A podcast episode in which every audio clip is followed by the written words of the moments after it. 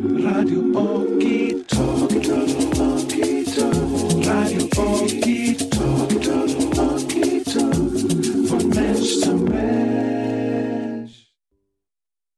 Welcome to Team Rabbit Hole Edition 193 with Lucky Barrett, Finding the Others, Globetrotter, musician, mystic philosopher, Virgo.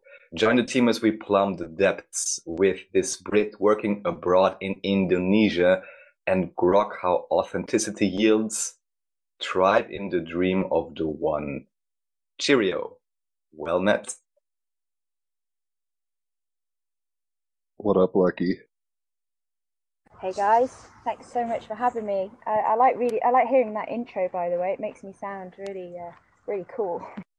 It's super sophisticated, and you play guitar, so if you ever look up the tab, it's like a lot of harmonics. I mean, a lot of people, you know what harmonics are, right? So it's like, it's a really tasteful way of using it. Check it out. It's called Horizons by Genesis off of Foxtrot. Really pretty shit. Very basic, uh, quick thing, but it's beautiful. Um, I will get into how I kind of stumbled upon you, and we can go down all sorts of rabbit holes. But something we tend to do on the podcast is uh, correlate the episodes. Just Jim, oh, go for it. We don't tend to do it. We pretty much always We do it. always so do. go ahead. Yeah, yeah. Good call. This is not a uh, a trick of Let's the, not the break tail. the habit of a lifetime. I mean, let's let's go for it. Right. So something we do necessarily, as Raphael is saying, is uh, I correlated with major arcana, and 193 reduces down to four, which would be uh, the Emperor card. It's saying I lead by example. This is about setting boundaries and following rules, believing in the concrete concrete world around you, focusing on actions and results, holding your ground. Raphael, what would your card be? So here we are counting and going through the angels. This is angel number seven, Achaiah, and uh, this is the angel of patience, the seraphim. It is the patient god, archangel Metatron, associations, Taurus, Mercury, Earth, Citrine, Five of Pentacles, Keter, musical note C. This angel is invoked to have more patience. It facilitates the discovery of the secrets of nature and influences the propagation of light work. The angelic qualities are patience, exploration of the inner dimensions, helps discover truth, good use of waiting periods, ease in the execution of difficult tasks, beneficial force energy in the use of computers and programming, faculty of introspection and discernment, propagator of light, meaning knowledge, media diffusion through computers, television, the press, and publishing helps us pass examinations and inspires us with a taste for learning, discovery of hidden secrets. The distortions are along the lines of impatience, rebellion, resignation, no desire to learn or to study, and paralysis in the face of adversity, as well as specifically problems with computers, exclusion from positions of authority, and not keeping promises. The affirmation goes, I am taking time to re- review what is happening in my life and what, here it says you, but I assume it means I really want. Or maybe it's talking about God or something. The royal way. Yeah, So lucky. really Yeah. What resonates? well. They both resonate, interestingly enough, because um, so the first one you were mentioning actions, um, which uh, actually I was thinking uh, the, before the before we started talking about what I could contribute to this, and um, I was thinking about how I sort of live my life by not by example, but I mean we all go through a phase when we start opening our our mind or awakening to want to spread it with words. You know, we want to tell everyone what the things we've read and and and you know almost drown people in all of this stuff that we're finding out. And I went through that phase. I mean, I did that a lot and probably wound a lot of people up. But then it got to the point where I was like, well, it's all words, and really, I just need to kind of start doing things and and and living my life by the things I believe in. And so for a while now, it's been more about, well, let's start action uh, rather than just talking about it. And I find that I'm talking less and less and doing more and more. and then the second thing resonated profoundly because um, you were talking about computers and, and things that uh, the past few weeks, maybe month month or so, I'm having great difficulty with technology. Um, I've bought about five or six pairs of headphones and they just keep breaking. I've broken the speaker. Um, I bought a brand new mixer to make some music and it arrived broken and I can't get it fixed. Um, and not only that, like whenever I walk into a, an area or something where, like the other day, I, I, walked back to the house that we live in on this island. My friend Kirsty's listening to her podcast, and I walk in. I've got no technology on me, just a guitar. And as soon as I walk in, everything crackles. The Bluetooth stops working. I don't know what's going on, but I seem to have this force field around me. Um, I seem to have a force field around me where I'm just breaking things. so um, the computer thing that you were talking about is quite resonant as well. So yeah, really, really interesting.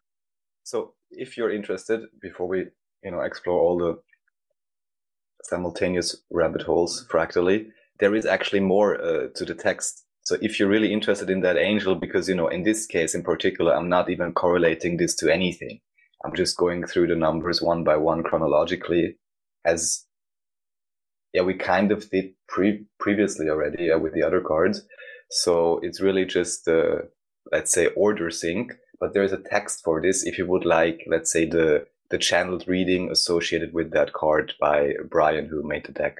If you're interested, if it resonates that much, maybe it helps. I don't know. Absolutely. I mean, it is everything you said was like, wow. Yeah, no, for sure, for sure. So I'll just read it here. So it says this. So there is uh, um, part, this is these are basically also birth angels. So um, I'm now assuming 26th March, 6th June, 17th August, 28th of October, and 8th of January are not necessarily your birth dates, but these are the dates he's associated with, the angel of patience.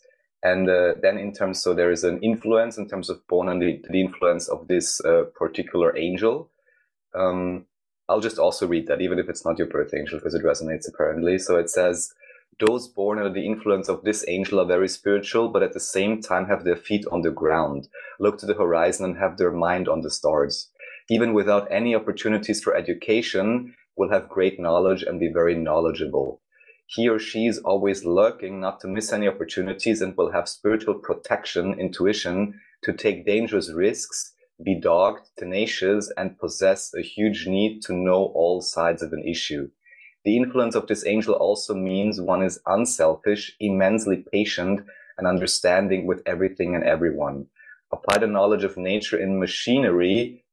Be ultra sensitive to contact with plants, animals, or even the human brain. You can be successful as an artist for television, film, or working with producers in editing videos or movies.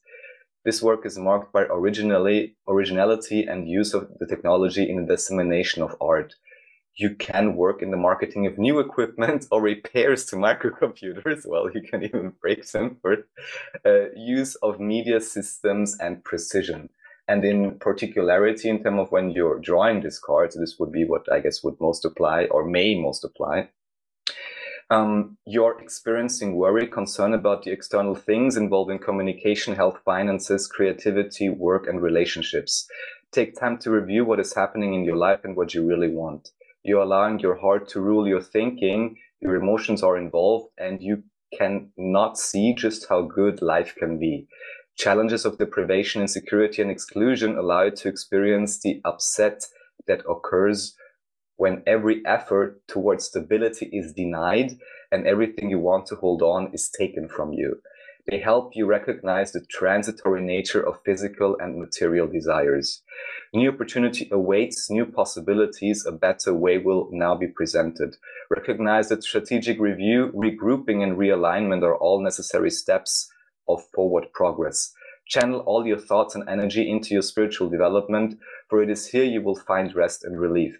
When your home, work, or security is threatened, choose how to handle it work at your situation slowly and steadily, trying different things until you get a combination that holds together. And despite the hardships, you will continue to progress towards your goal and your reward will be as great as you believe in what you can achieve.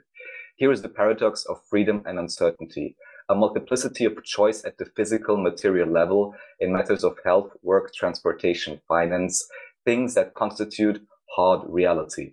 The dilemma, how to preserve order and discipline while moving forward. This card represents that movement, but the activity in this phase is within a limited range, while there is pause for reparation, taking stock of your physical world before com- committing. Which among the good choices is yours? Here are things like flexibility, versatility, patience, relaxation, no need for movement action, curiosity, carefreeness, independence. But there is inherent restlessness in this stasis, a positive instability that will eventually necessitate change. This is a time for repairing the nets so that you will be ready when the fish come. The self is adjusting to an increased demand on the soul to give priority to others as well as self, primarily family and friends. The ambivalence is seen in the fact that five derives from the combination of two and three, the duality of emotional mental, or the combination of one and four, the duality of physical spiritual. Wow, I mean that's a lot to unpack, but I, I mean there's quite a few things that resonated there, and um, especially with the idea of instability in life and, and moving forward. Um, I mean, I've been traveling for a long time now, um, and I don't really collect a lot of um, things because of that, and I find it very freeing. So there was quite a few things there that uh, when you were talking about, you know, the lack of material possessions, and also the the conflict between reality and um, uh, the sort of inner world and the chaos and all of that. That's something that I struggle with a lot as an artist, and I think all artists struggle with this because a creative mind doesn't necessarily sit well in a kind of like a, a an orderly world and to have to bring those two facets of life together um, can be really difficult and it probably is my kind of achilles heel that i uh, i want to create. But to be in a creative space you have to also be in a kind of uh, unruly um, environment or headspace um, to, to kind of pick apart the chaos. So to be to have to market yourself as an artist is really difficult because you always have to come back down to earth, and therefore you can't create because you're not in the space that you need to be. Um, but yeah, no, there was a lot of information there. It'd be great send if you could send it over. I'd love to uh, to read it through because it was it was really interesting. Certainly. So the last thing to offer here is to make it very simple is a Psalm 103 8 I sought the Lord and he heard me and delivered me from all my fears. It's funny, I have read your chart before. That's part of how I, I don't remember exactly how I stumbled upon you. I'm guessing some Alan Watts group or McKenna group or something. I know we're in a few groups together, um, and they progressed over time. We started talking probably about a little over a year ago. Because when I was in Australia, I was I was hitting you up and being like, "Yo, let's do some Team Rabbit Hole zine or something," and, and obviously never did anything with that. But um, that's when we talked mostly last, and you were doing the um, kind of couch surfing, like woke couch surfing thing with Ryan, who's been on here. Shout out Ryan, um, the Naked Guru. So um, yeah, that's I, I don't really know exactly how we hooked up, but it's like in circles like that, basically. But I did it so like you read my palms at one point, which was cool, and I think I read your chart.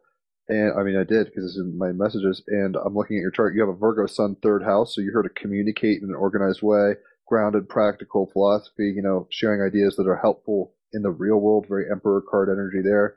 But it's opposing your midheaven and north node, which are both in Pisces and ninth house. So in a weird way, your destiny is to be this like free dreaming poet, you know, explorer of the mind and soul, um, in an abstract way, but it's, you know, going against kind of who you manifested as. Not that it's going to be, uh, oppositions are hard, so it, it is what it is, but it's like, that's kind of what you're, it sounds like what you're talking about, where it's like, I want to be practical. I want to make this work. Um, but, uh, whether it's having, you know, you know, moments of, uh, klutziness on electronics or things not working out the way I wish and I, idealistically, um, or even just being like, wow, I'm overwhelmed by the white blank canvas and like your, my imagination is going everywhere, but I don't know how to get this out. That kind of stuff might be kind of typical to your experience, but you're destined to be, I mean, a poet, artist, musician kind of thing That's kind of uh, what the North Node is, and it's in your midheaven, so it's in the middle of your life. So right about now, I mean, my midheaven and North Node are also conjunct in Taurus, though. Uh, yours are in Pisces, but like the middle of your life is when your destiny will start kicking in. Basically, is what that kind of means. So it seems like you're moving towards presently that which you what you kind of incarnated for, if you want to put it that way. That's exactly right. I mean, at the moment, I feel like there's this momentum behind me that I've never actually felt before, um, and I think it's having all this time. I mean, obviously, this this time at the moment, it's not been great for everyone. Um, a little bit of history for me to put my situation in context. Um, I moved to Indonesia last February, so February 2019. Um, I think we met on a Terence McKenna page, and I think it was quite a while ago, but um, probably about 18, Mm, no, more than that, maybe two years ago, I think. And obviously, we, we were talking here and there, and then you read my chart, and it was, yeah, and then I read your poem and stuff like that. And we were talking about the magazine, which is still something I'm interested in in doing, but I think the idea was not quite ready I'll talk more about that later because there's, actually a lot brewing at the moment behind the scenes. But sorry. Um, so a bit of history for me. I moved to Indonesia in February 2019. I worked on this island, um, which is called Nikoi. I also work on another island called Cempedak, um, and I'm kind of a front of house manager. Uh, guest relations manager is my official title. Um, so it's a very strange job. I, I live on these tiny islands um, in the middle of the sea. Uh, this one's 15 hectares, so it's kind of size of a small park, I suppose. Um, and um, yeah, so I was working here, and then uh, the, uh, the, the virus hit in March, and everything just shut down. So since March, for nine months, I've been living on a 15 hectare island with one other person. Um, so it's been quite an interesting experience, um, to say the least. Um, so having all this time has really helped me focus my uh, my energy, my creative energy. I've began I've begun to do things that I have wanted to do for a long time, like songwriting um, and producing music. Um, and I've really sort of jumped into the uh, feet first. Um, so and I can feel a lot of me- momentum kind of building at the moment uh, behind that. I've shared a few videos recently, and they're, uh, you know, a couple of that. Well, last time I checked, it's four and a half thousand views on Facebook, which is the best I've had so far. Um, and I'm just being overwhelmed at the moment by people just coming to me and saying, you know, this is really good. I'm really enjoying this. But the thing that kind of resonates the most and means the most to me is people saying, I really needed that today like thank you so much like it's really like helped or it's cheered me up or whatever and i feel like for me that's where my heart is lying you know like i can feel that that is giving me the most back this kind of um almost healing or nurturing lifting. you have a moon in first house uh you're a virgo sun third house but your moon is in first house so it's like you're here to be of service with people not surprising you're kind of front end house, you know, like I'm organizing the books and concierge, whatever kind of style stuff, um, or at a level it seems. Uh, so that's your sun, but then your moon is first house, which is like Aries flavored cupcake, but it's in Cancer. So it's like yourself gets emotional satisfaction through nurturing. I mean, you really lose yourself in art. You really lose yourself in helping others. You really lose yourself in uh, song, playing a song or something like that. Like you kind of get in, it's not so, I mean, it is about performance at some level because you're a perfectionist a little because of the Virgo thing, but at some level you kind of like, it's almost like tripping or a holographic kind of upgrading and you kind of disappear into this alternate side parallel timeline of like the muse or something like that, right? Yeah, absolutely. And I think the thing uh, uh, is, is to be able to kind of cultivate that so it comes, uh, you know, when you're younger, you, you kind of, oh, you, get this moment of like, oh my God, I just, I, t- I touched it. And, and then as soon as it goes to doing it in front of someone else, it's like, oh, I can't do it anymore. Like you close up and things and you lose that, that otherworldliness. You lose that ability to get into that, that moment, that amazing moment. And the more you do it, the more you practice it, the easier it is to get into that moment and to cultivate that and make it into something. So that's, kind of where I am right now, especially with the music and the art um, and the poetry. You know, like I've got to this point where everything's kind of converging, and I can actually bring it up on demand, I suppose, and I can, I can, uh, and I, I, you're exactly right about the perfectionist thing. This is why it's taken so long because I am a perfectionist to a T. Like if something isn't exactly right, I'll just keep doing it over and over, and then I get really frustrated, and I go, "Oh, screw it! I'm not going to do it anymore because I can't get it exactly right." But letting go of a lot of that perfection is something that I've had to learn as well, because actually, my ability is a lot better than I think it is, even when it's not as good as I want it to be. Um, and having all of this encouragement from people, even when I look at it and go, "Oh my god, I could do it so much better," or um, letting go of that actually clears me up to make it better. There's a lot of kind of contradictions in, in my character. This free and easy spirit that wants to travel and live chaotically, but there's also there's like this kind of um, perfectionist that wants to do everything exactly right and be in it to be exactly how I want it to be. So it's kind of like balancing those two aspects of your character. And I think everyone has a juxtaposition in their character, but that's mine. You know, like um, extremely so with the sun opposite your north node. Uh, you're saying it exactly. Your sun, third house Virgo is like, I'm an editor. I'm here to perfect this in a, in a very um, practical way. And then, but you know, your midheaven destiny uh, in north node or um, in Pisces ninth house. It's like I want to travel the high seas. Like it doesn't surprise me you're in like a tropical kind of ocean reality. Uh, that's where you should be going. And it's also this. It's not everybody has sun opposite north node, so it's like you're going to find in this lifetime, I guess, uh, that juxtaposition, though it's innately uh, true of everyone, like we all have yin yang and, you know, things to balance, uh, you're going to find it very pronounced in your own reality. So just kind of accepting it and knowing that makes it a lot easier than being like, what the fuck's wrong with me or whatever like that. No, yeah, exactly. Um, completely right. I, have I've struggled with these two opposite sides of myself um, and trying to reconcile them in some way. But I don't know if there is any reconciliation between that. I just, I'm just using them both eh, you know and trying to build something new out of the two th- the two sides of myself i suppose um, i'm sure psychedelics that... have helped kind of deteriorate those hard boundaries uh, which i do want to get into because i think you're more of a psychonaut than not uh, no pun intended do me a favor i, I mean I, I we'll talk about whatever and i do want to get into your art but we're kind of putting the heart cart before the horse in my opinion where are you from? How did you get to where you are? Let's start. You're British. Like, what's your childhood like? How did you get reared? Were you always creative? Did you recently find this? When did you get into psychedelics? That kind of stuff. How did you find yourself adrift on the high seas of life the way you're living now? Kind of stuff. And you can be as long winded or short winded as you prefer. How did I get weird? Um, I like that. Um, I don't I think I've always been this way. Like I've always been drawn towards. I mean, Terence McKenna always says he's drawn towards the iridescent, and I completely understand what he's talking about. I don't. He's okay, also a Virgo was, third house sun for the record. Oh no, he's a Scorpio third house, but his moon is in Virgo, so you're going to resonate with him in a, double, way. Isn't he a double Scorpio? I think he's a. Isn't he a double Scorpio? Possibly, depending on the chart type. I thought he was a Virgo moon, but I'll look into it later. I didn't mean to interrupt you. I was just like, yeah, McKenna's like I have a I'm a Gemini, so third house, you know, Gemini energy, his Scorpio sun's in third house. Going to resonate a lot with me naturally. You're obviously resonating with McKenna. A lot of people should look into Terence McKenna if they haven't. One of the most poetic, um, mental, uh, scientific poets ever. But anyway, go ahead. Conch is yours. I mean, yeah, he's he's just my he's my guy, man. Like he's he's changed he changed my life forever.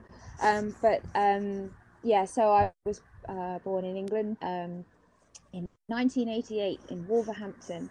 Uh, I've got a very complicated family structure. Um, my dad had three children before I was born. My mum had three children before I was born, and they're all a lot older than me. So my oldest brother was 28 when I was born, and my youngest sister was 13.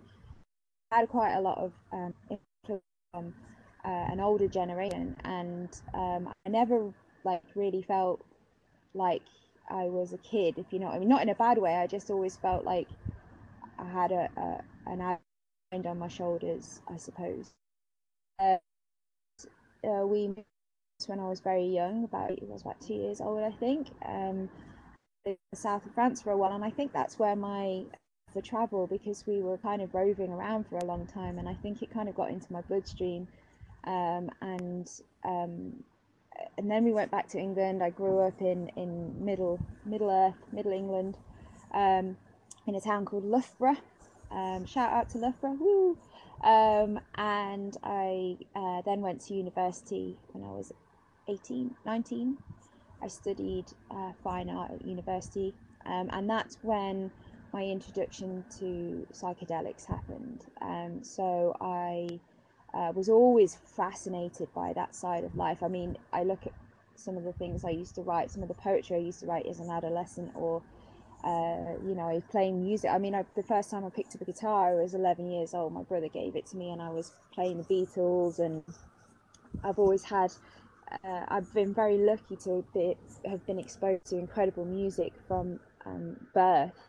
You know, my my mum to my own dismay, when I was younger, used to play Joni Mitchell to me um, all the time.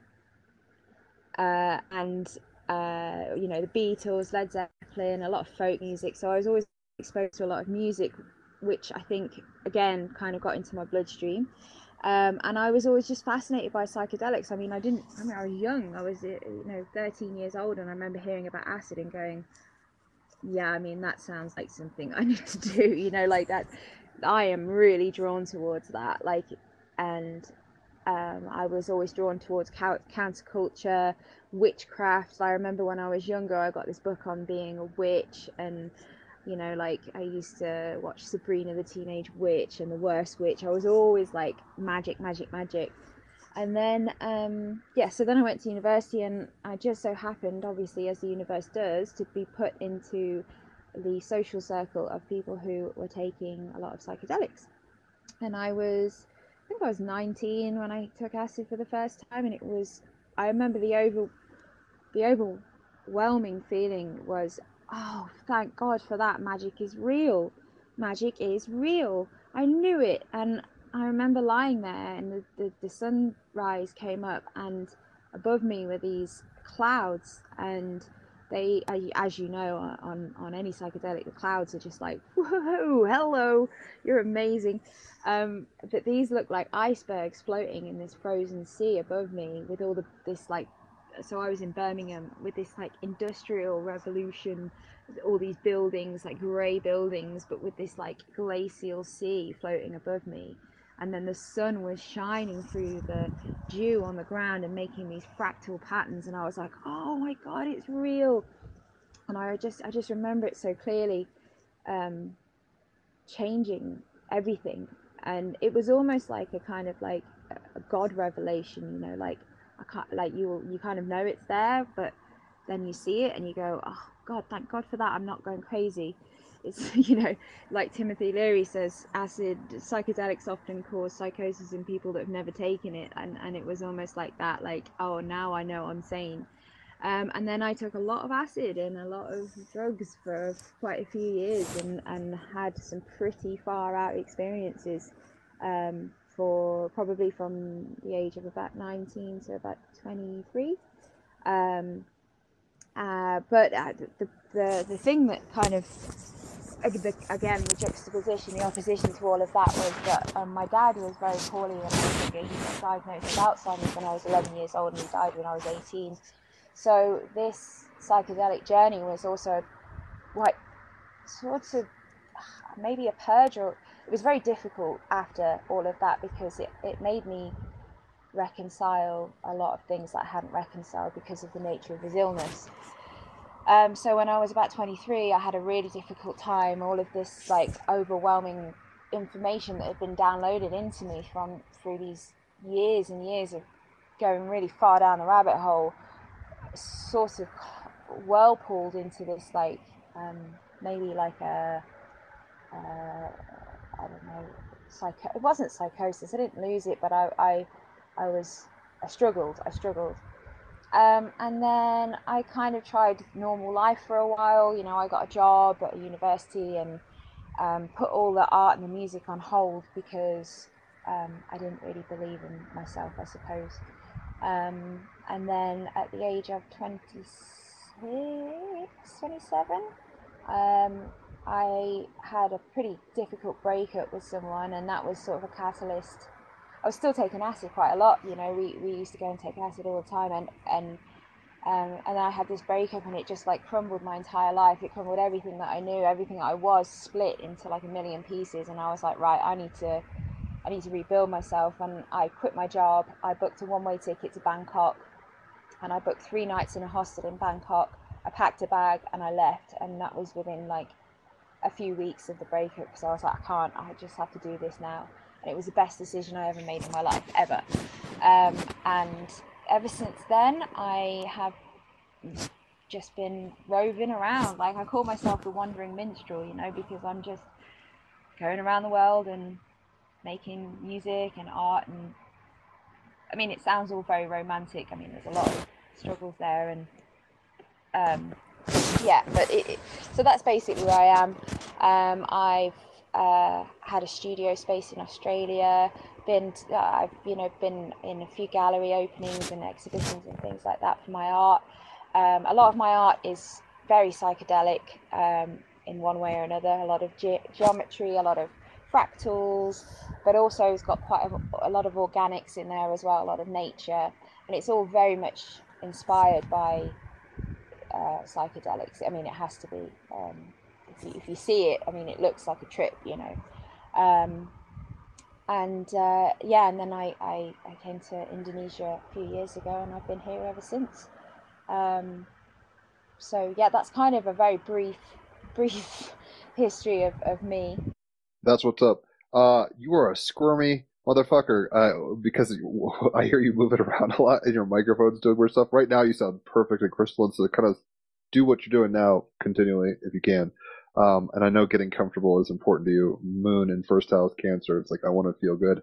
Um, but yeah, for practical reasons, uh, don't squirm around as much if possible, or at least watch your finger or mouth or whatever on the microphone. Um, you'll probably be annoyed with how noisy it was when you hear this later. Uh, but I'm yeah trying to help you here. So um, in any event, it sounds fascinating. Um, I am always uh, I'm titling this episode like uh, I think how to find the others or something like that, finding the others. Um, very Timothy Leary thing. It seems like you've been going down Team Rabbit Hole shit your whole life. I mean, you're obviously Soul Tribe. It seems right, like gang gang as they say. So, um, doing psychedelics, art, music, travel. Uh, I feel that Raphael feels that too. Um, a lot of people listening to this will feel that. What are some of the um, I mean, going to I, what you did with Bangkok reminds me. I I moved to Hawaii with like one way ticket, you know, kind of thing. Same same idea at one point. Um, was that scary, or did, was it just like a shedding of an old life? And you're like, all right, cool, I'm ready to go on um, into the travel mode. And it seems like you've been kind of staying around um, Oceania and Asia, Southeast Asia. Um, do you have any plans of? I mean, have you wanted to travel Western Europe or you know America? Or just I'm trying to um, I'm just asking random questions, so don't feel like pressure. But I'm just curious, why have you stayed in those areas, and uh, what other places would you like to go to if possible? Is this a bit better? I hope this is a little bit better. I was squirming That sounds better. I'm, I'm a bit kind of like I gesticulate quite a lot when I'm talking, so it's probably why.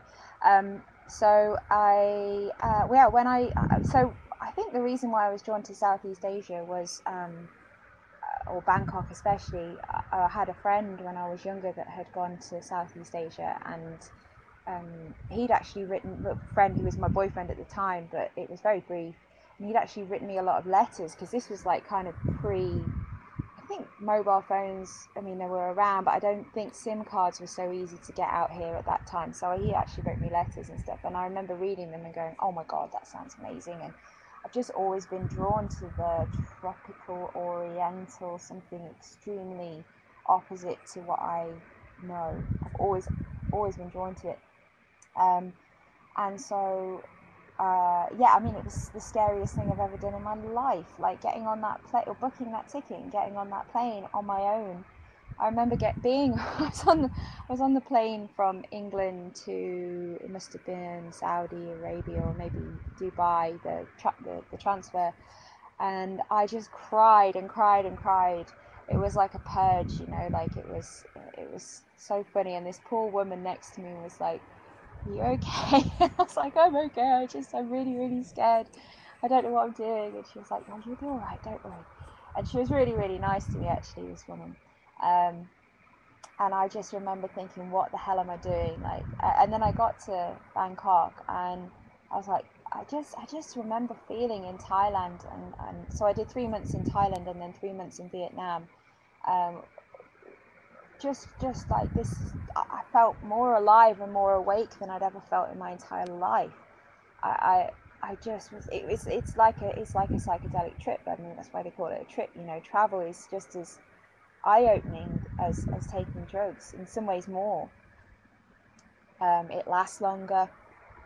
You learn more. Like I, I was listening to a talk uh, on. Uh, I think it was Dr. Chris Ryan on the Duncan Trussell Family Hour, and he was talking about travel and how it dilates time. Um, and obviously, when you're living your normal life, you've got a job and stuff like that. There's not many novel experiences that happen each day. You wake up in the morning, you have a coffee, you drive the same route to work. So time is not punctuated by new experiences, and therefore it goes by a lot more quickly. Or maybe there's novel experiences, but the like the scope of the, like I mean, if you transplant yourself into exotic Southeast Asia, but you've been used to Birmingham, it's like every level of its novel. Like even just going to the bathroom is crazy, right? I mean, it's like uh, it's it's not. I think you know people living mundane lives in like a nine to five, whatever. There still could be a lot of magic there, but the overall, um, I guess the the circle is much broadened. Like you know, the sphere of novelty is like what's not touched by it when you're traveling, right? I think I've heard McKenna talk about that, where it's very similar to psychedelics, where it's just like there's boundary disillusionment. That's what travel is. You're entering, you know, your body doesn't know what time it is. Your biology's all fucked up. Uh, the language is surreal and new. Um, the the flavors, the colors, the textures, the cultural, you know, like um, artifacts, or you know, all these things. So yeah, travel is like the most psychedelic thing. And because your North Node and Midheaven are in ninth house, which is Sagittarius, travel, exotic places, truth, philosophy, Pisces, it's like, yeah, you're going to find yourself wanting not only tripping literally on psychedelics, but also life as a trip. So doing what you're doing is kind of right up the alley. Yeah, no, exactly. Um, and uh, and you're completely right about like the, the the the mundane life. I don't even think it's a mundane life doing these things. Like there's so much magic in it. You're exactly right. Everyone's drawn towards different things, but the the outright novelty and it's just completely opposing to everything you ever know when you come to a place like Southeast Asia. Um, it just screws like with your appreciate your time, I suppose your relative experience of time. So those six months I first spent in Southeast Asia were equivalent to about three years of experience downloaded into me, um, and I um, and so, but yeah, so I spent these three months in Thailand. I met the most amazing people I still talk to. And then my time in Vietnam was probably the most psychedelic in that way is uh, because I I just I, I don't even know how to describe it really. I, I, I bought a bike and I drove around Vietnam for three months essentially is the long and short of it. But it was the most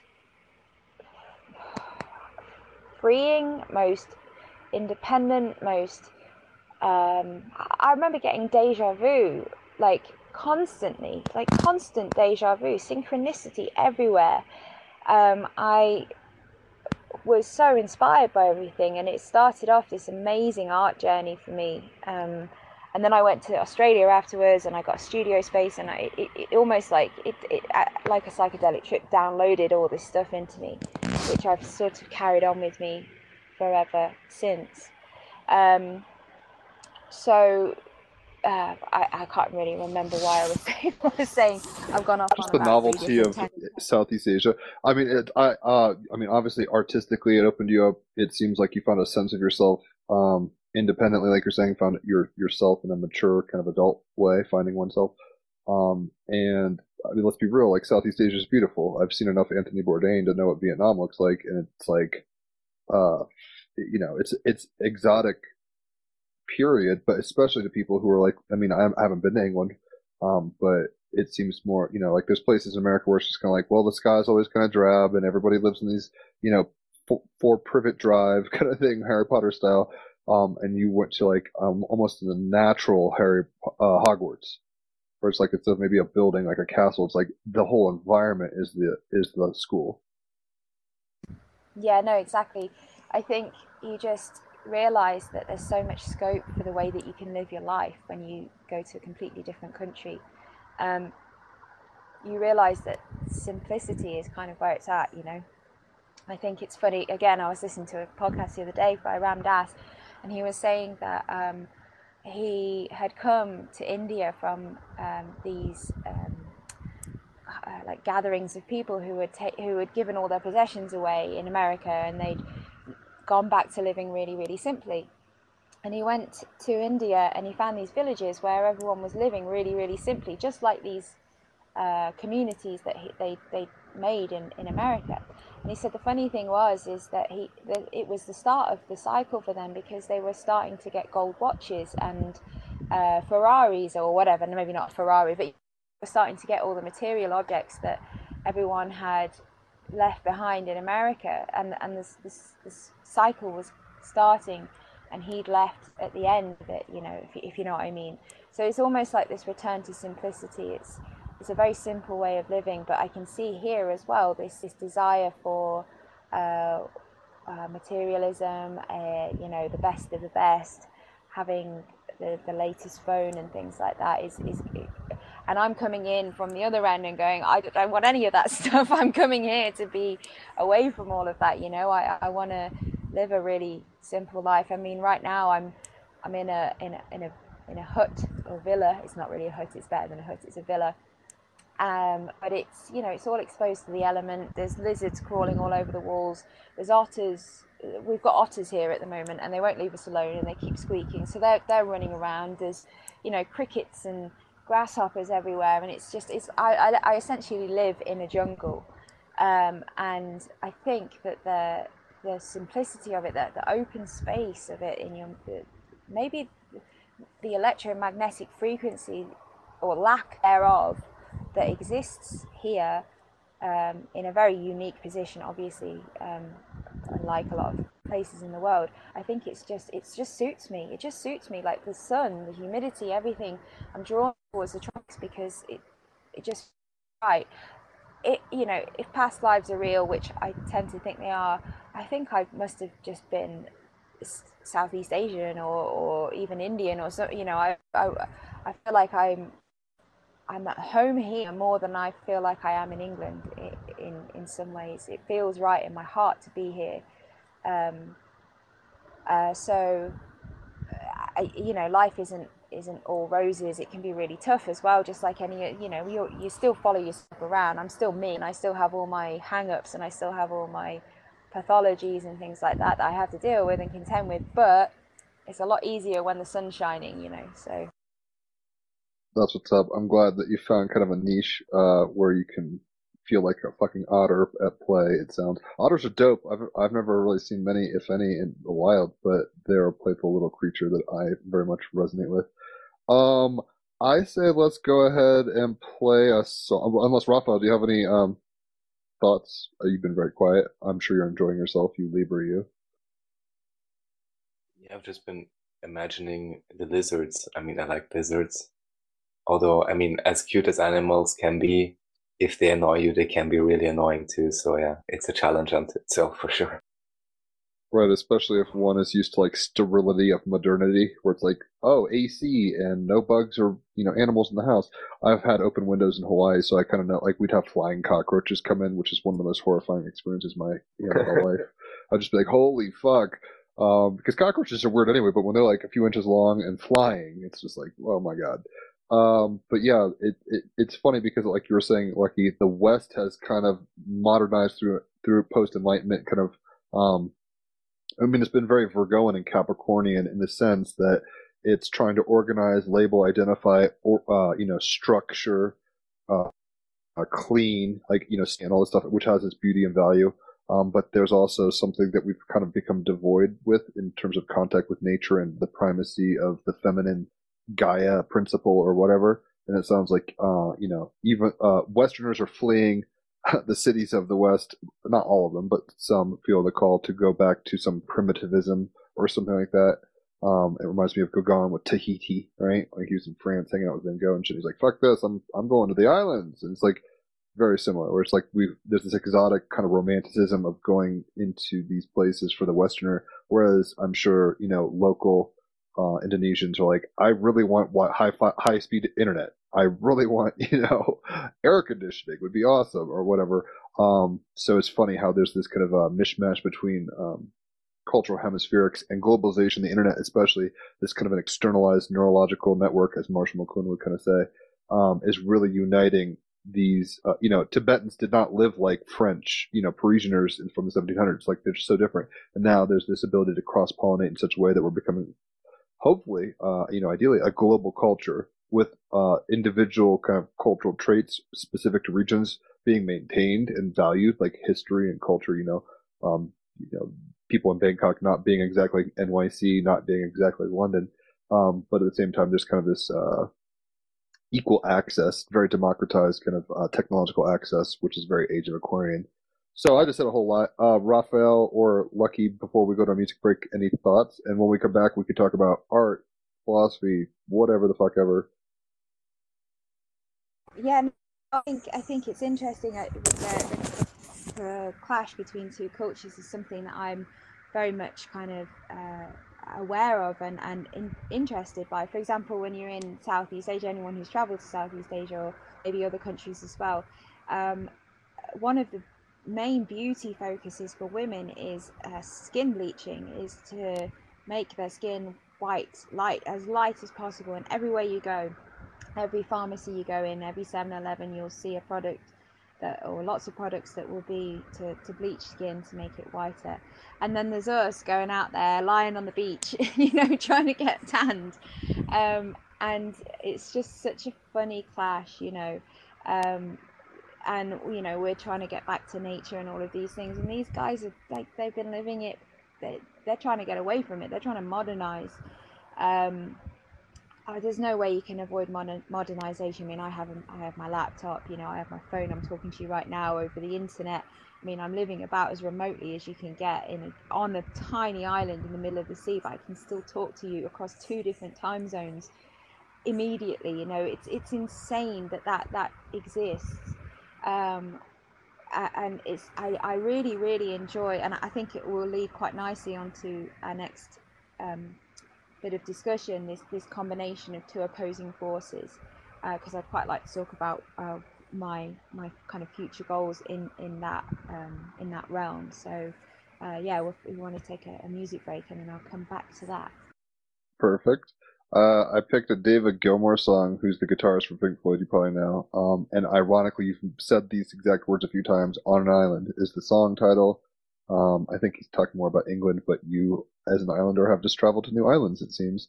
So very dreamy, kind of uh, Pisces, North Node, Cancer Moon stuffs. I think you'll enjoy it. And David Gilmour is one of my favorite guitarists, so dig it. And welcome back to episode 193. what a beautiful Finding the others. you can't beat a bit of Pink Floyd I think you just like they're just amazing Well, it's a solo thing, uh, so it's not technically Pink Floyd, it's just Gilmour, and I think um, Crosby, David Crosby, was singing some of those harmonies with him or something. Um, but yeah, like I said, I opened with a Genesis track. They're British as fuck, one of my favorite prog rock bands, and then Pink Floyd is probably one of the things that influences me as a guitarist the most. Um, so yeah, beautiful shit, super dreamy. I felt it resonated, especially given the fact that you're on a fucking island. Um, so it's called On an Island as the track title. So lucky, uh, you were kind of alluding to the fact that you want to talk about uh, duality, polarity, kind of balance. It's funny. Raphael's a Libra, right? The scales. I'm a Sun and Moon Gemini, so a double Gemini, uh, twins, and then you're uh, Sun oppose North Node, so Virgo. You you have your own axiom, I guess you could say, and everybody does. But what are your thoughts on the whole yin yang duality thing? Well, I think it's just so it's so prevalent right now in the world. This kind of like opposition, everything's opposed. Um, before we get into that, I just wanted to say thank you to you guys for having me on here as well because um, I know I've been speaking about it for ages, but it's it's really I, I feel very grateful to to be on here. So thanks guys for having me. Oh, dude, you're Team Rabbit Hole as fuck. I, as soon as we started talking like a year ago, about. I mean, we've been it's 193 episodes, but we started really going hard when I was in Australia, which is right around when you moved to the new island in February or whatever was happening. Um, when we talked, kind of, and yeah, you were somebody I wanted to get on here for a while, but because of time zones, it's so crazy. Like right now, it's you know morning time for me, mid afternoon for Raphael, and late you know midnight or whatever for you. So it's been a little tricky to coordinate, but I'm more than uh, happy and honored to have you here, and I'm sure Raphael feels the same way. Synchronized. Woohoo! Um, yeah, so that's yeah, it's like 1 a.m. here, so um, I, I am caffeined up and ready to go. Um, so yeah, talking of the, the, the kind of uh, speaking of the oppositions and things, I think I think one of the problems, the main problems that everyone seems to see quite clearly is the the massive oppositions in the world. The fact that one side of the argument can immediately disagree with the other side. I say that with uh, finger quotes because they see them as the opposite and therefore they close themselves off to um, any kind of communication with them. And you see it all over the internet. Um, and I think so. Going back to that, the the idea of, of where I am right now um, artistically, so it's all very well and good creating things for the sake of creating, and and I really enjoy creating. I love painting. I love making. I love playing music um, but it's sort of like one dimensional for me and it, and it gives me a lot i mean i love it i love writing poetry eh, but it, it almost feels sort of self-indulgent you know it's like i'm doing it for me and other people might be getting things out of it but i think meaning is really important in in in anything you do and i think you need to use the tools that you have or the passion that you have to try and maybe better the world in, in any way um, and you guys are doing it. You know, you guys work really, really hard to make these podcasts and uh, to, to to get people talking about things. And you know, you, you're there. You, you've got meaning in what you're doing, and it's wonderful. And you're getting it out there. And I've just been considering how, for a while, again, we were talking about the zine for a, a while back. That's one idea that I had but I, as I said earlier, it was kind of primordial. It didn't it didn't feel like it had quite enough behind it yet um, like the, the nature of brainstorming. You know, a lot of lightning, like heat lightning, goes on. Sometimes it strikes. I think the bottom line, um, you're one of the souls on earth that I've run across. Uh, there's a few other people that I'm like, I need to collaborate with you at some level. Like I feel like you're on the wave and you're doing creative shit. So it's like, well, you're already in Never Never Land and you are a lost boy. So why the fuck aren't we like playing games and making ports? That's how it feels to me, at least. I mean, whether whatever form it takes doesn't really, I mean, whether, you know, I'd like to collaborate with you musically if you wanted, or do something like what we were saying with the zine, although that's a lot of work. Um, what you were saying a minute ago about me and Raphael, like, this doesn't feel like work. I know Raphael does a little of the technical stuff and I kind of wrangle the cats and, you know, write little blips and ask questions and shit, but this is fun. Ultimately, it's about highest excitement, you know, joy. This doesn't feel like work. Kind of like, you know, when you're flowing in a jam session or an art session, it doesn't feel like work. Now, the functional kind of role behind it should be kind of twofold, like you're saying. I think it is self serving catharsis, which is healthy and good. Like we should do things that bring us pleasure, but at some level, it shouldn't be masturbatory and like at no consequence to others. Um, it should be a, um, um, an act of service to the whole, like you were saying. Anyway, just interjecting that. Go ahead with whatever you're saying. No, exactly. No, you're right. I mean, and, the thing is, you kind of reach this level where it is self-serving, but it's also external as well which is wonderful because you're both in the flow and, and outside of it as well. You're riding that wave and and so I think that comes to you when it comes to you. You know, it, it, there's no there's no rushing that. The the energy will build at, at the point where it needs to, and you have all the information and the things that you need at hand, and then it will all come together. And I think going back to the thing you were saying about the angel card about patience, I think that I'm actually a very patient person, and I think I've just been waiting for this to all come together. And I feel like right now it kind of is because I'm feeling a lot of momentum happening. And so I was listening to this um, Terence McKenna talk, and I've heard it a million times, I think, but he was talking about um, art and shamanism. And it's interesting, I don't know if you've seen in the news recently, they found this eight mile wall in Colombia, I think it's Colombia, that's just coated in um, old uh, cave painting 12,500 years ago and um, you know this all these kind of like uh, uh, beautiful uh, artworks that they they're going to take years and years to decode and unpack so it's kind of along those lines, like the the origins of art, the origin the origins of magic and shamanism are all linked in together, and what shamanism is, and I know shamanism is thrown around right now, and I kind of hesitate to use the word shamanism because of maybe the kind of w- connotations it has, but um, I mean it more as a kind of like accessing or bridging between two worlds, I suppose. But shamanism will do in in in in, in the kind of context we're in. Um, so I was listening to this talk by Terence McKenna, and he talks about the origins the origins of art and shamanism, how they were linked, and that um, a shaman was using art and healing to, to bridge the gaps between the between man and nature uh, to heal you know gaps uh, so if, if man had uh, ravaged nature in some way or needed to hunt or anything like that um, the shaman was there to to heal that wound so it kind of got me thinking about how um, art I feel like art kind of has lost its way in some ways. I felt this for a long time. I studied fine art, I studied the history of art and contemporary art, and I've always felt that contemporary art, the arti- artistic canon, this kind of the Turner Awards and all of that, are so inaccessible to people that art has become something um, that's um, it's it's almost like not doing its job because it's not talking to everyone. It's talking to a very small amount of people. It's very postmodern in that sense. It's like a specific reality tunnel where it's like I'm experiencing this flavor of you know schizophrenic North American life or whatever the fuck it is, right? Uh, where it's not, it doesn't mean it's not tapping into universal archetypes, but it seems like what we've two things have happened. One, everybody's like so in, wrapped up in their own universes that it's hard to get out of the gravity of that. So that's why nihilism and existentialism and all these things, they're not untrue at some level, but it's like that's why they're so popular because everyone's like, I don't see how I fit into the whole nihilism. Or, oh, all I touch and all I see is all my life will be Pink Floyd lyric, right? Existentialism. Where it's like, it's all about me, solipsism. Um, and these things appeal more and more because if we have such a fractured reality. It's all good, I guess. It's where the dream is evolving and we have to kind of evolve through the polarities as they are. Um, but then also market values have changed, right? So at one point, like, um, it's funny, I was watching, um, Werner Herzog's documentary called Cave of Forgotten Dreams. If you haven't seen that, you'd like it. Uh, it's showing some cave art from like 35,000 years ago in France, like the oldest known um, symbolic representations kind of thing, the right? Las, Las, Lascaux, Lascaux caves? No, similar. Um, they shut those down because people's breathing caused mold on the walls. So they're like, no one can come here. This one is like, um, it's in the south of France, kind of, you know. Uh, I'll send you a link to the documentary. Uh, there's a documentary website that has free documentaries. Um, but south of France, nearby probably, right? Um, but different it's not. It's called Chauveau, I think.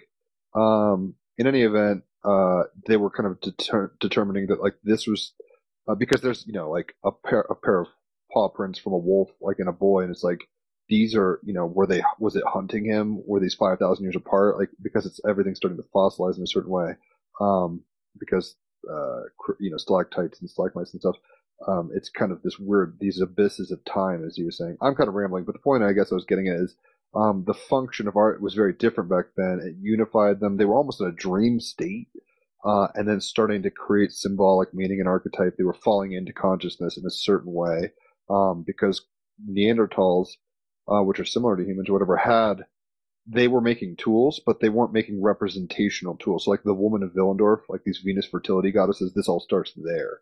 And there's even on one stalactite, like kind of like this bull woman motif, which is like Picasso did this Beauty and the Beast kind of comes from this. Like these are archetypes that are like fundamental to the nature of what it means to be human in our minds. And when you go back far enough, it comes it comes to this kind of orgiastic moment, like McKenna would say, Stone Age things, right? Um, where it's like ma- everything's magic.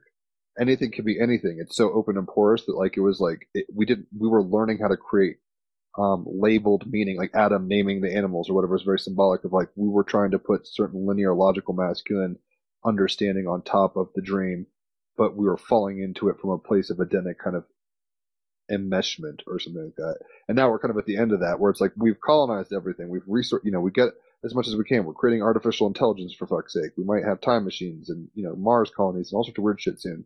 So we're to have to like, the pendulum is swinging back to like the archaic revival, right? McKenna's whole thing. It's like, we're missing the magic. And it's not to say that AI isn't magic and smart cities aren't magic and, you know, like Elon Musk isn't magical in his own way, but it's very Atlantean and not Lemurian, if that makes any sense.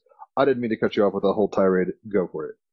No, no, it's, it's no. You, you you struck on some really interesting points, and I think it goes back to the circular nature of going back to the origins. You know, I was talking about earlier. You know, going back into into the simplistic life after going through the materialistic world.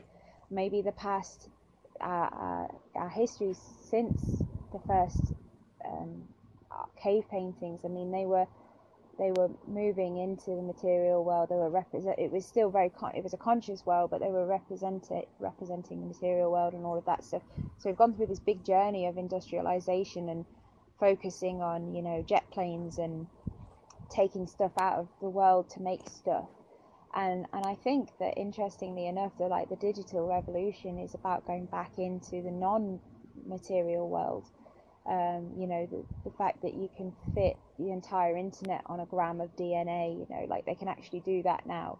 You know I mean that's still material but it's it's just just changing everything into um, a more a more con- we're in a we're in a conscious revolution in so many ways. Um, and so uh, yeah so going back to the you, you touched on a lot of points there and it's really really um, and I try to remember all of them. But you're talking about the south of France, which is also a kind of synchronistic thing with me because the, the cave paintings, the original cave paintings, the oldest cave paintings in the world, are in an area called the Dordogne of, in France, which is actually where I lived when I was very young, when I was two years old. That's where I lived.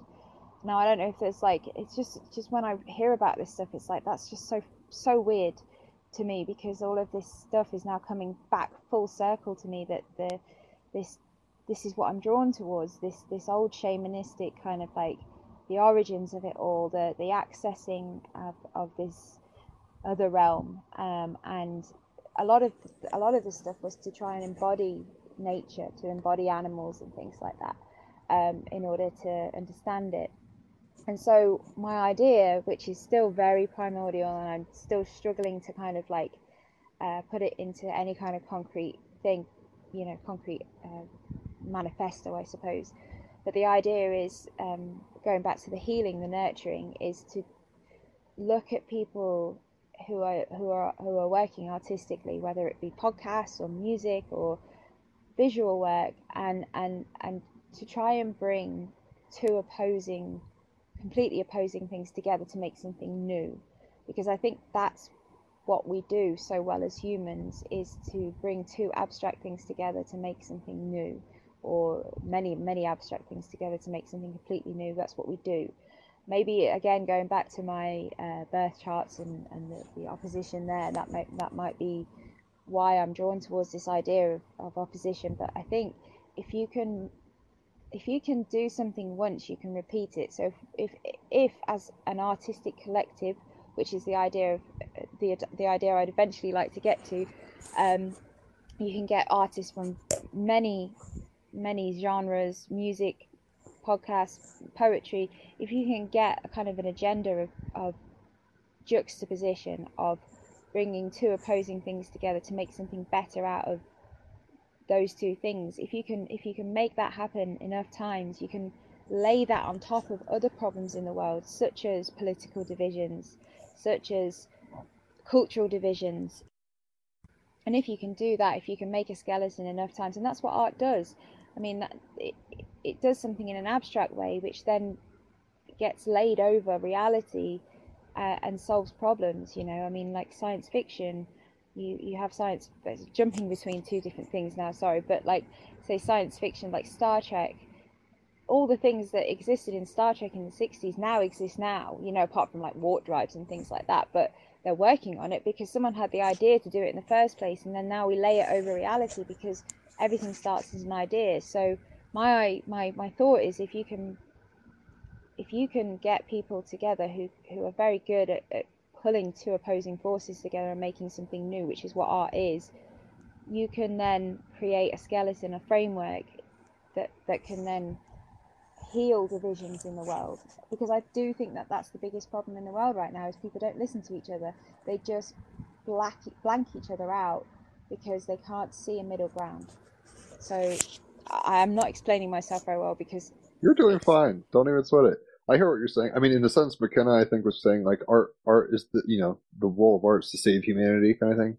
And now, like, there's different kinds of artists, and I mean, I guess Rihanna and you know Miley Cyrus are cool and can potentially be alchemists of the soul at some level. But it seems they've sold out to a Babylonian machine in a certain way that, like, not to take away from their value, but it's a different kind of value than maybe what what we're idealizing, which is like, oh, the alchemists find each other and they create a modern Greenwich Village through the internet, and then that Greenwich Village creates a new renaissance of thought um, through kind of more hippie idealism or something like that, versus like, uh, you know, Tokyo, New York, kind of London cityscape thing, which just has its own beauty. Don't get me wrong. I think you know an artist can come from there, and people can be attracted to sleek, modern, you know, techno, whatever. That has its place and value, and it's really nice to have it at all. Um, but it sounds more like you're trying to, like, there's, uh, I mean, I don't know where your vision goes, but like an orgy of creativity, right? Like the, the, uh, stoned ape theory is like, you know, at one point no one knew who the mother was and everyone was just banging around in the cave and then the women got pregnant and there's like, everyone thought that was magic and they're like, holy shit, women are goddesses. Like we're all coming from you anyway because we don't understand what the fuck's going on. In any event, it seems like something like that creatively is, I mean, that's what Burning Man is, I guess, but then even that kind of has its own pitfalls. It's funny because when we're talking about duality, it's like, I mean, this is the nature of, you know, all in the one, the one, the all, but at the same time, there's variance in degree, which is like polarity. Um, when you're standing in, you know, the Arctic Circle or something, you're like, man, I wish I was, there's value here, but I'm, you know, the grass is always greener syndrome, right? Where it's like, oh, I'm here and these are the things I value, but there's differentiation and I long for that.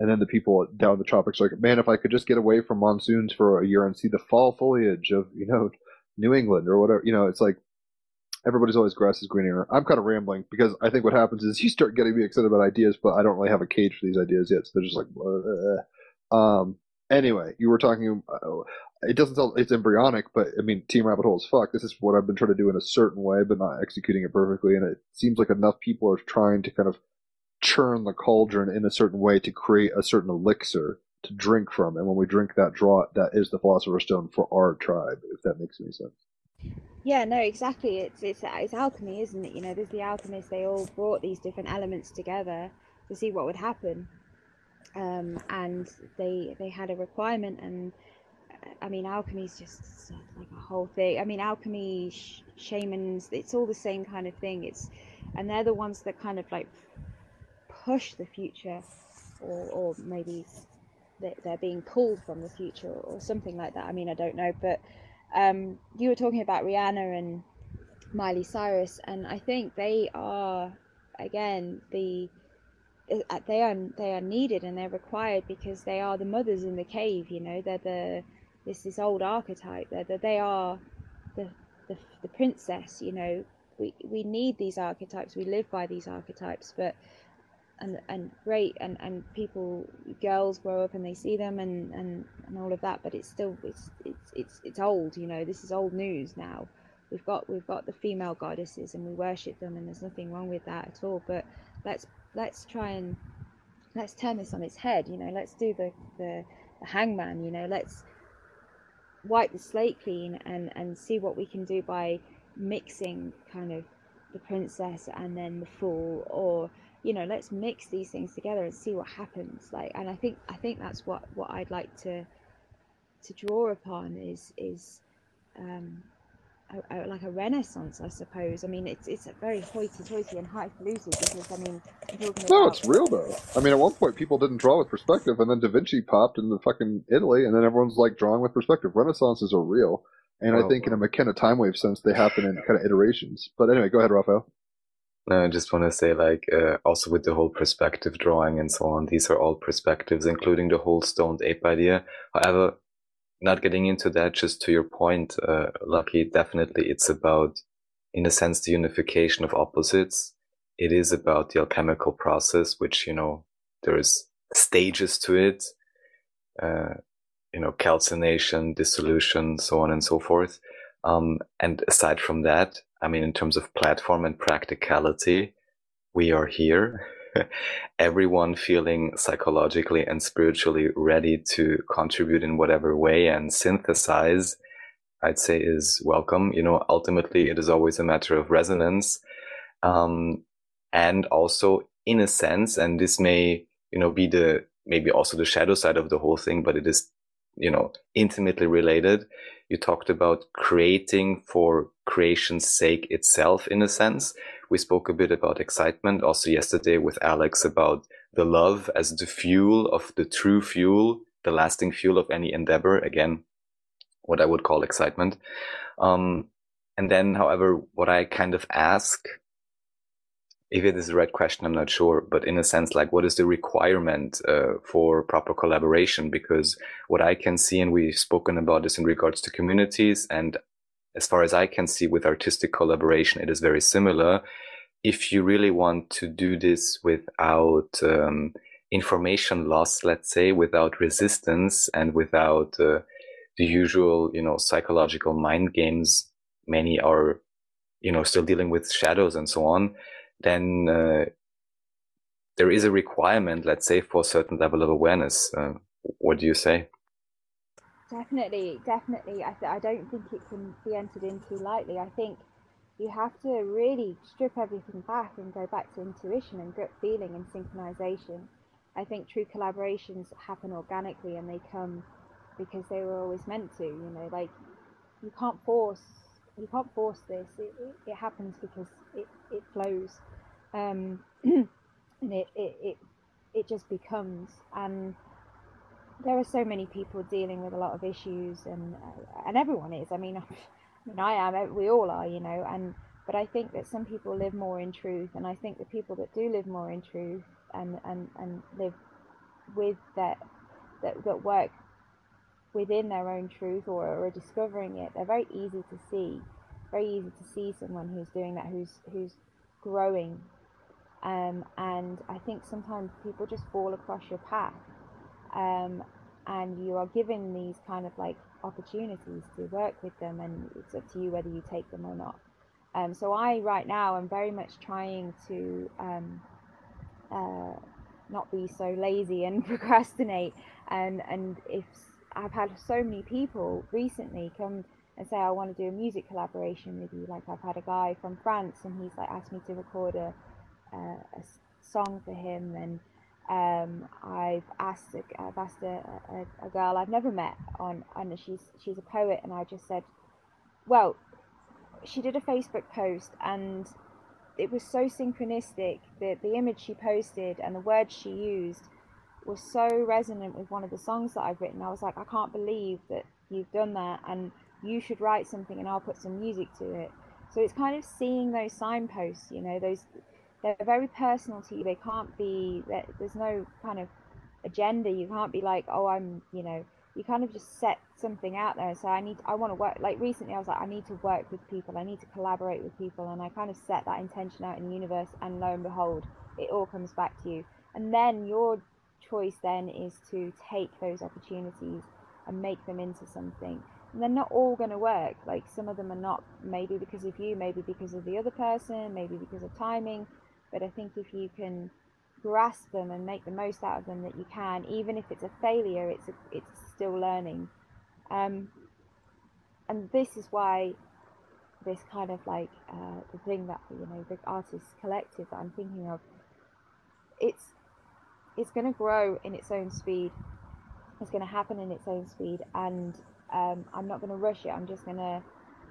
The, the ideas I'm reading about shamanism at the moment and art. I've got a load of journal articles that I've downloaded, so you know I'm in no rush here. I'm just going to let it happen, and it's happening. I can feel the currents happening underneath it all. It's it's just very intuitive, you know. It, you have to go with your gut.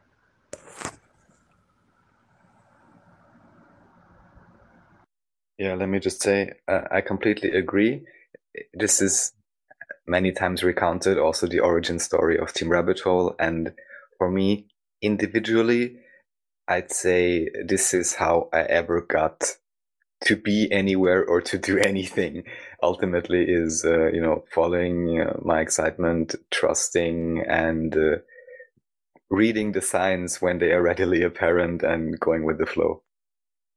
Right, like that's a good example. I never thought I'd have a podcast, right? Um, Team Little to Me started with just like posting images and quotes because I saw people posting like food selfies and weird shit all the time back in the mid, you know, like 2010 or whatever.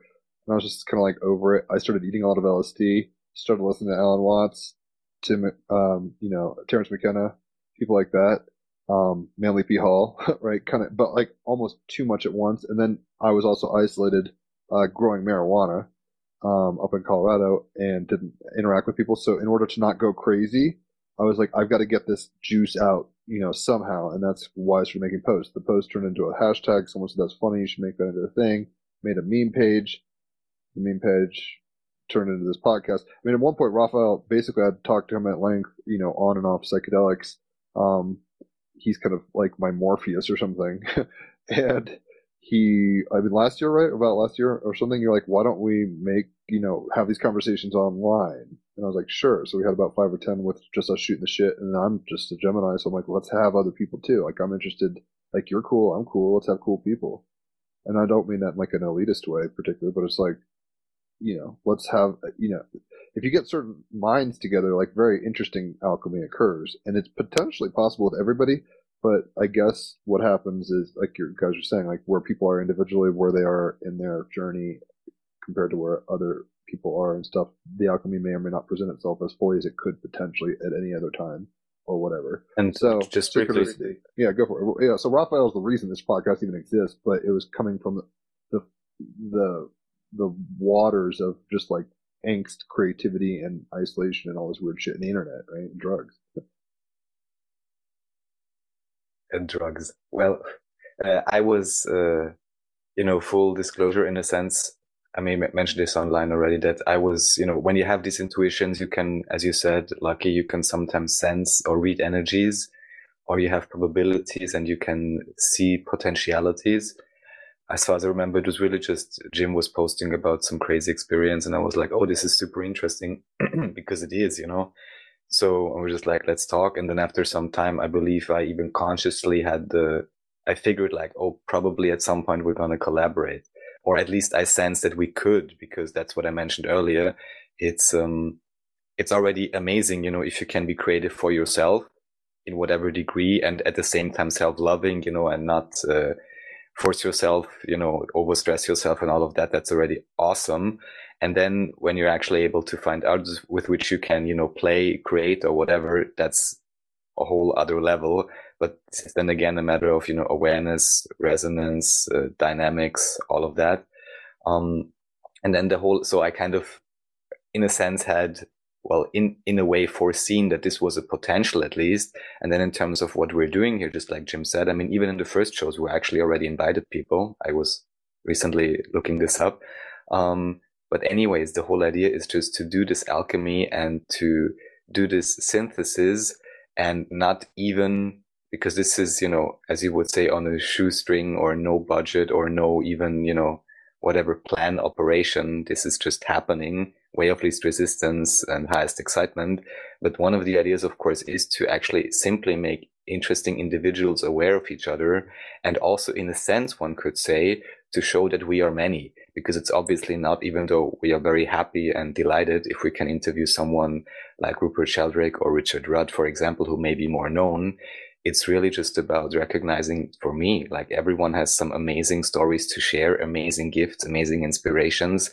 Pretty much everyone, everybody, everyone who may think they're somewhat crazy because they're so weird and strange may then realize they're not at all because as we start talking about it, we realize, you know, these are all very common themes. And then, of course, the next step is after ideally becoming aware of each other, ideally, is that people would start, you know, reaching out to each other and collaborate. And again, that's, as you say, very well as well. This is nothing one can force. These things can only happen. But, you know, as you know, one can sow the seeds and so on and start weaving the strings together. And uh, eventually you'll have a, a completely new fabric. Yeah, I think you're so, you know, you hit the nail on the head when you said about sowing the seeds.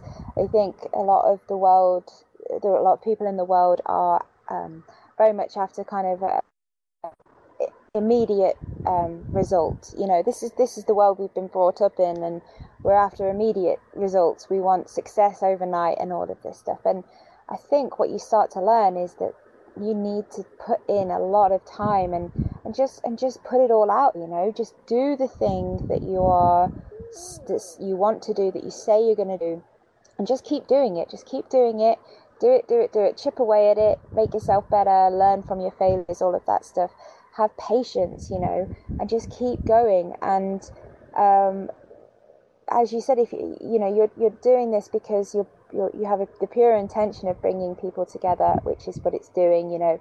And I I often think, oh God, I'm not, you know, I've not got I've got 54 people on my YouTube, blah, blah, blah, blah, blah, blah, because we measure our success in a very strange way these days. And right. I think le- letting go of that, that is very important because um, success is not necessarily, I don't, I, I don't think it's about money. I don't think it's about likes or followers. And I mean, in my heart of hearts, I don't think that, but oh, you know, I still to this day think, oh God, these people out there that have 14 million, blah, blah, blah I actually look at what they're doing and I'm like, mm, you're not actually you're just you're just kind of it's the lowest common denominator, you know, you're not actually doing anything necessarily contributing in any meaningful way. I mean, you might be to some people, and you're entertaining, and there's, I mean, God, I'm not judging or anything like that, but um, all of the great influences. I mean, you look at Terence McKenna. I mean, hardly anyone knew about him in,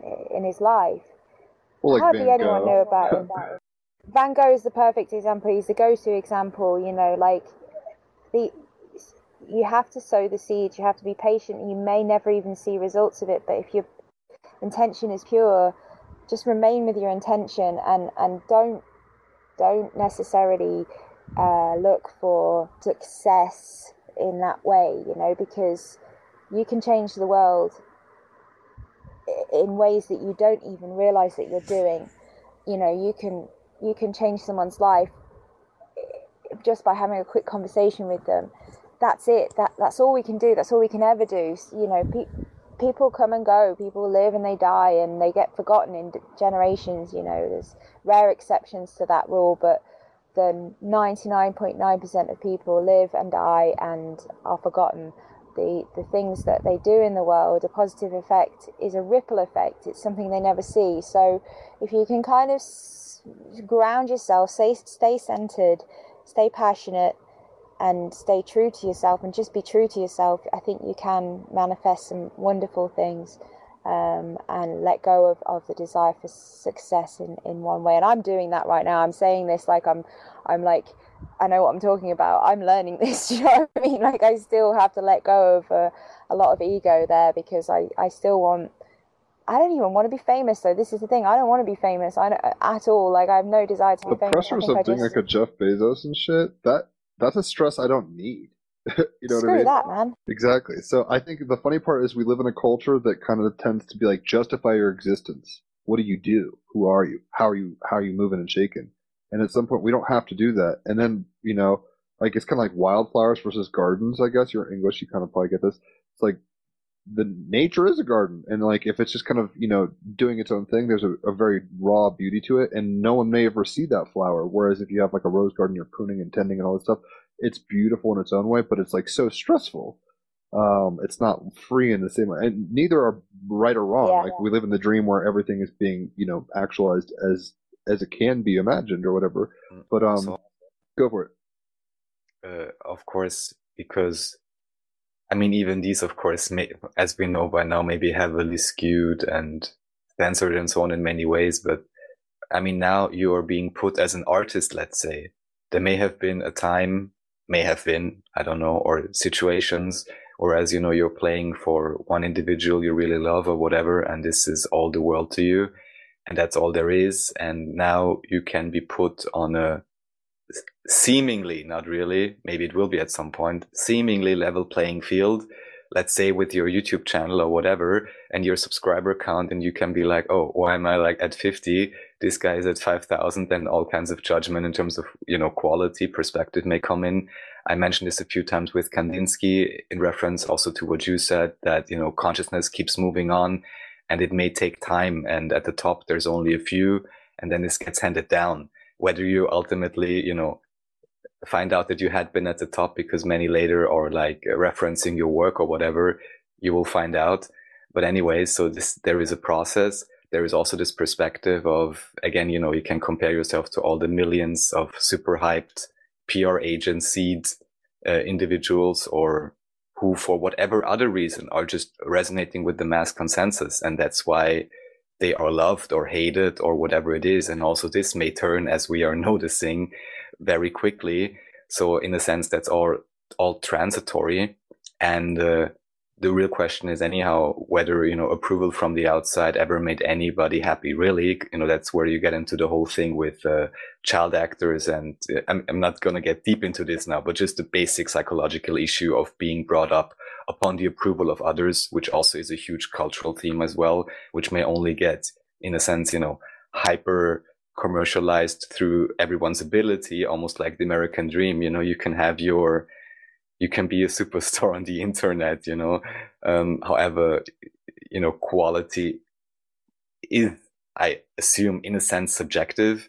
And also here, it doesn't mean that any idea of a mass or majority would recognize quality if it is of a, you know, in whatever way different, let's just say. So there's just very many variables. And last thing, I'll read this once again, just because uh, it cannot be overstated. And just as you said, this is a matter of repeating something to oneself as well, because it is true, because ultimately we hold all the power within our own uh, belief systems, in my view. Of course, it is all holographic.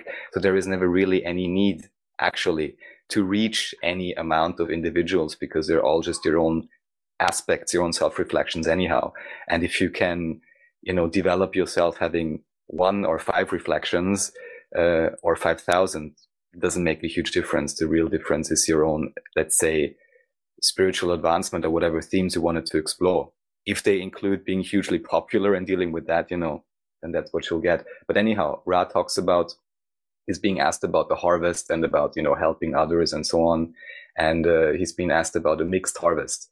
And um, Ra answers says, "I am Ra.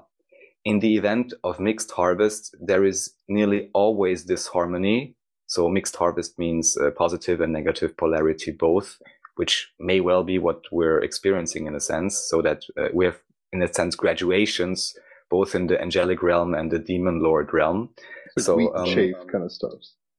Well, also no, not really, because the chafe in this case would be the unpolarized ones or the repeaters. So the wheat would be both the positive and negative graduations, let's say, um, or graduates. So I am Ra. In the event of mixed harvest, there is nearly always disharmony and therefore added catalyst in the form of your so-called earth changes. So he refers here to all kinds of what we would call, you know, catastrophes or whatever. In this assumption, you are correct. It is the confederation. Confederation could also be called, uh, you know, galactic federation.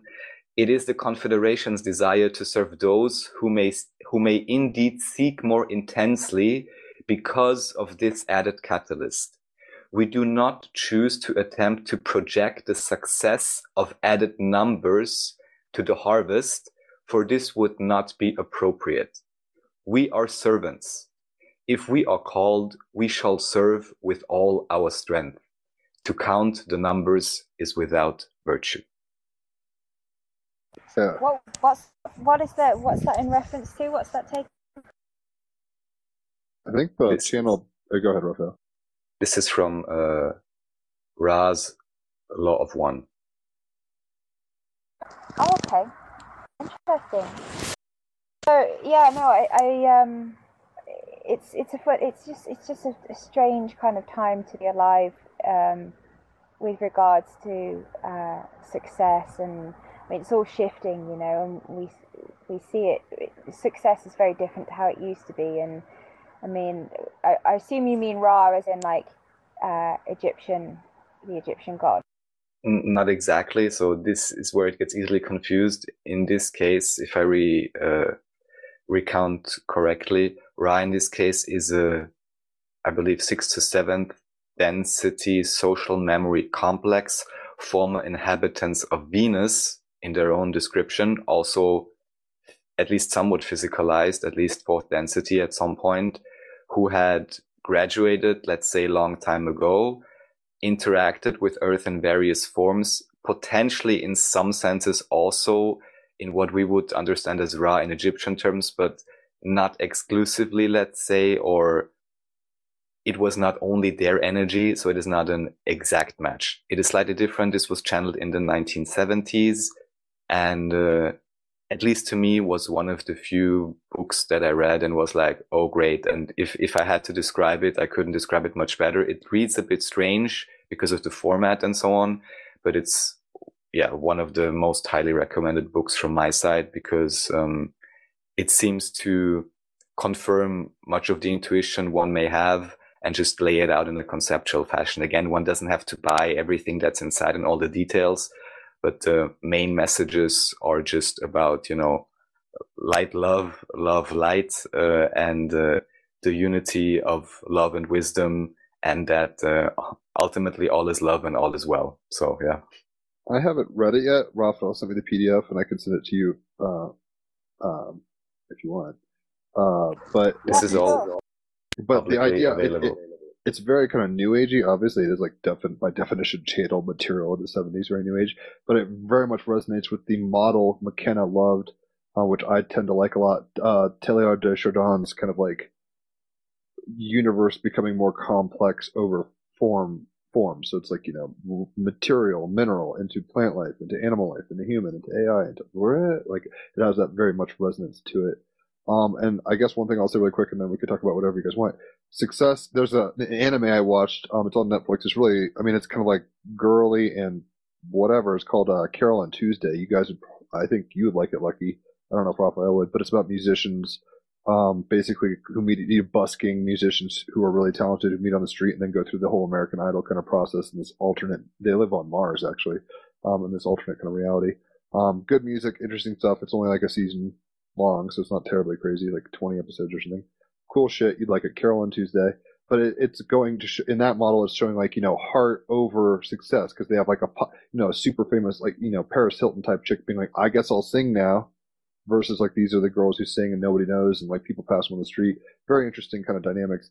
Um, the models always are always shifting, right? There's no like settled place. That's kind of what I was saying earlier. So from the point of yin, yang is you know the opposing force and it moves towards that way and then eventually yang is yin and then it says equal opposite stuff so for example at one point you know there was like one or two you know bbc one and like nbc you know very super like megalithic structures of news dispensation and ed mcmahon and the tonight show or whatever the beatles are kind of a hinge point because it showed for people going through the process of modernity to post-modernity like the early beatles music is very much like were clean. I mean, clean cuts relative term. They were doing fucking benzos and you know amphetamines and shit in Germany, but um, they were kind of like modernists.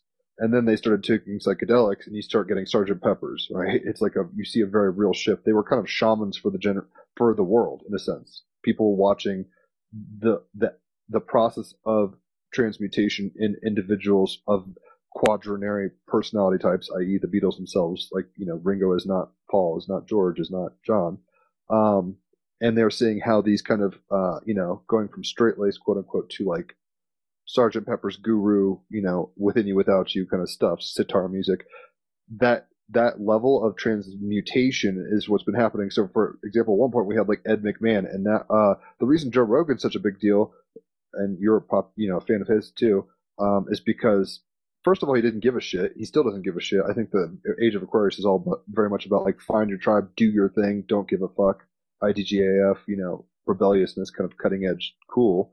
Um, and now he's of the standard. Does that make sense? So, and then people are trying to emulate that model now, which becomes that, you know, at some point everyone's going to be like, all right, enough drug talk, enough talking about all is one. Like, let's get serious, you know, like the pendulum will swing again at some point. It'll be funny how that looks whenever that happens. But right now we're going from modernity to post-modernity and going from like hyper-structuralism um, to a place of like hyper-relativity, um, exploration of psychedelics, inner space, all this kind of stuff. Uh, I'm rambling, but it seems like that anime, Carole and Tuesday, would be a good kind of parallel to what we're talking about with like finding oneself in context with also like cultural norms, how those norms change.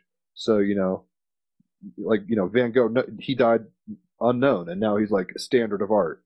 That that kind of shit just happens. Or you know, somebody who's expected to do the most of everything, Um, you know, Britney Spears, she like had a fucking meltdown, you know, or what, right? It's like all these pendulums swing. So, uh, it's a fascinating dream we find ourselves in, and I do feel that um, I mean the whole point of Team Rabbit Hole is team. It's the royal we, as the Big Lebowski would say. I think there's people on an alchemical shamanic, shamanic journey at a certain stage that resonates together, not exactly the same, but similar enough that we're basically all skydiving through the route, you know, the rabbit hole together at the same time. So we're all going down the same kind of perspectival, relatively space. So you know, it seems like all of us have been into psychedelics and um, cutting edge free thinkers of the 70s and 80s um, new age stuff to art movements to music, right? It seems like we're all on that wave where some people maybe have never even heard of Terence McKenna. Highly suggest listening to his stuff. And it doesn't mean he's the end all be all. It just means like it seems all of us have taken a similar, we're at the same point in the trip, if that makes any sense. Um, I'm rambling. What, what, whatever you want to talk about, Lucky, we can talk about. Yeah, and I think it's kind of it's interesting because I feel like everyone I know knows about, almost everyone I know knows about Terence McKenna, but that's because I have somehow managed to manifest all these people around me. So for me now, people who don't know about Terence McKenna are the minority because everyone I seem to talk to or know generally um, knows about all of this stuff. So how does that easy. work, uh, Lucky? I mean, I totally get what you're saying, but this is amazing synchronicity, no? Like resonance, I right? I think it's just like it's the um, you know the the the manif- the, the rule of you know energetic magnetism you know? Like the, the, the stuff you put out there is the stuff you get back. And i've been listening to terence mckenna for over a decade you know? So in that time because it's or, you know alan watts all of these people in that time it's just it's just happened because you end up circling around the same drains, I suppose. You know, the the everything com everything com confluences. That's not a word, but I know what I mean. Everything kind of gets drawn together because it's of a similar type.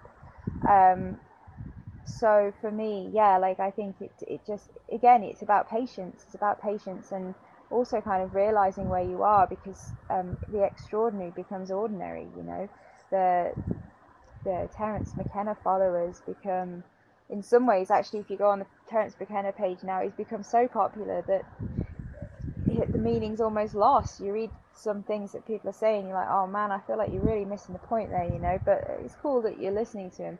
Um, I think you were talking about the Beatles, and I mean, there's these anomalies that exist, and they were so true to their heart. Well, I mean, maybe not quite so much at the start; they were a pop band, but they they were true to their heart. They were true to their art. Um, I think that happened more in the 60s than it does now in popular music. There's the, the rare exception and, and, things like that, but also everything is changing.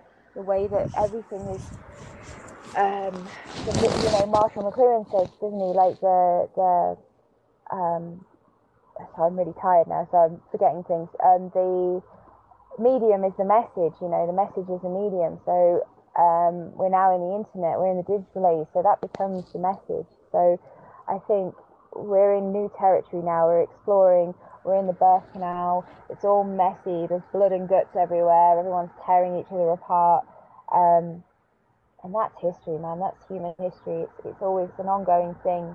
Um, what I what I'd like to kind of like say is something that, that resonated with me more than a lot of things have in the past decade. I mean, I've had a lot of really amazing things, but it's I was listening to um, Russell Brandon on uh, the Duncan Trussell Family Hour, and he said something that blew my mind. Now I'm going to try and get this across in a way that, I, as well as I can, but he was talking about God or, or God, whatever that means to you. It's such a loaded word, but um, he's basically saying that God or whatever that is is not separate from us. We are that and basically everything we do makes up what God is. So if we, it all rests on our shoulders because we do everything that we everything that we put out, out into the world is God, is that energy. We are making God good. We are making God bad, and it all rests on our shoulders, which is terrifying, but it's also very empowering because I, I, I don't think I can get it across as, as well as, as he did. but essentially, God is not a separate entity to us. God is not this omnip- omnipotent being watching over us and deciding our fates. Everything that we do, all the energy that we put out into the universe, all the thoughts that we have, the memories that, have, that we have, the food we eat, is all feeding into this energy that is constantly evolving and changing. It's God is not one constant. It's not like the speed of light or anything. It's it's something that grows with us. We are growing with it. We are it. It is us.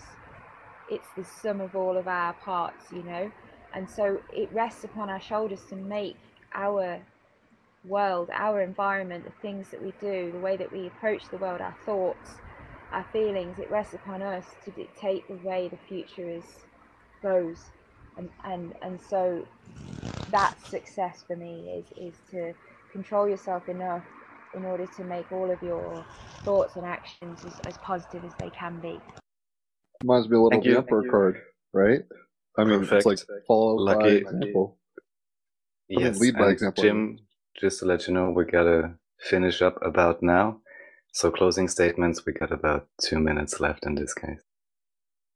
Any parting thoughts, Lucky? It's been a pleasure having you on. We'll have to get you back on here again. It was a perfect closing statement already, so thank you, Lucky. Completely agree with you. Yeah, I mean, I don't know if I can beat that. I don't know if I can. I think that might be my closing statement, and I hope that I can get it across as well as I, I tried. But it's it's 2 a.m. here, and my brain's kind of going ding ding ding boom boom boom. Um, but yeah, no, we, we it rests to to decide the future of of of Indra's net of the G that manifests in the universe. So, you know, take it lightly, but also take it seriously. Most definitely. Jim, yeah, find the others, guys, straight up and down. Like they're out there. There's versions of you that are very different, that are similar enough where you can get on very well. Have a fun tea party, as Alice in Wonderland uh, exemplifies. Doesn't always have to be maddening. Um, and ultimately, yeah, enjoy the fucking ride while you're on it. And to conclude, to quote the galactic energy channeled via Darryl Anka and Bashar, you are the blood and the life force of God itself. It is your force and your life as well. You are it, and it is you. Thanks so much for listening, everyone. Enjoy yourselves. Radio Radio Ogito, Ogito, from man's to man.